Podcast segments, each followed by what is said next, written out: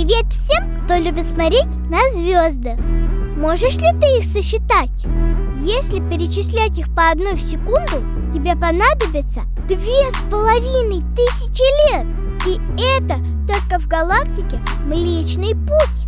А в нашей обозримой Вселенной 2 триллиона галактик. К тому же, каждую секунду во Вселенной появляется 5 тысяч новых звезд Пять тысяч каждую секунду Бог не просто знает, сколько звезд нашей Вселенной, но каждую называет по имени. Как он только успевает придумывать им имена. И все эти звезды гигантских размеров. По ссылке в описании смотри видео, где сравниваются размеры планет и звезд. И не забудь включить русские субтитры. В Библии написано, что небеса провозглашают величие Божие, и звезды говорят о Творце.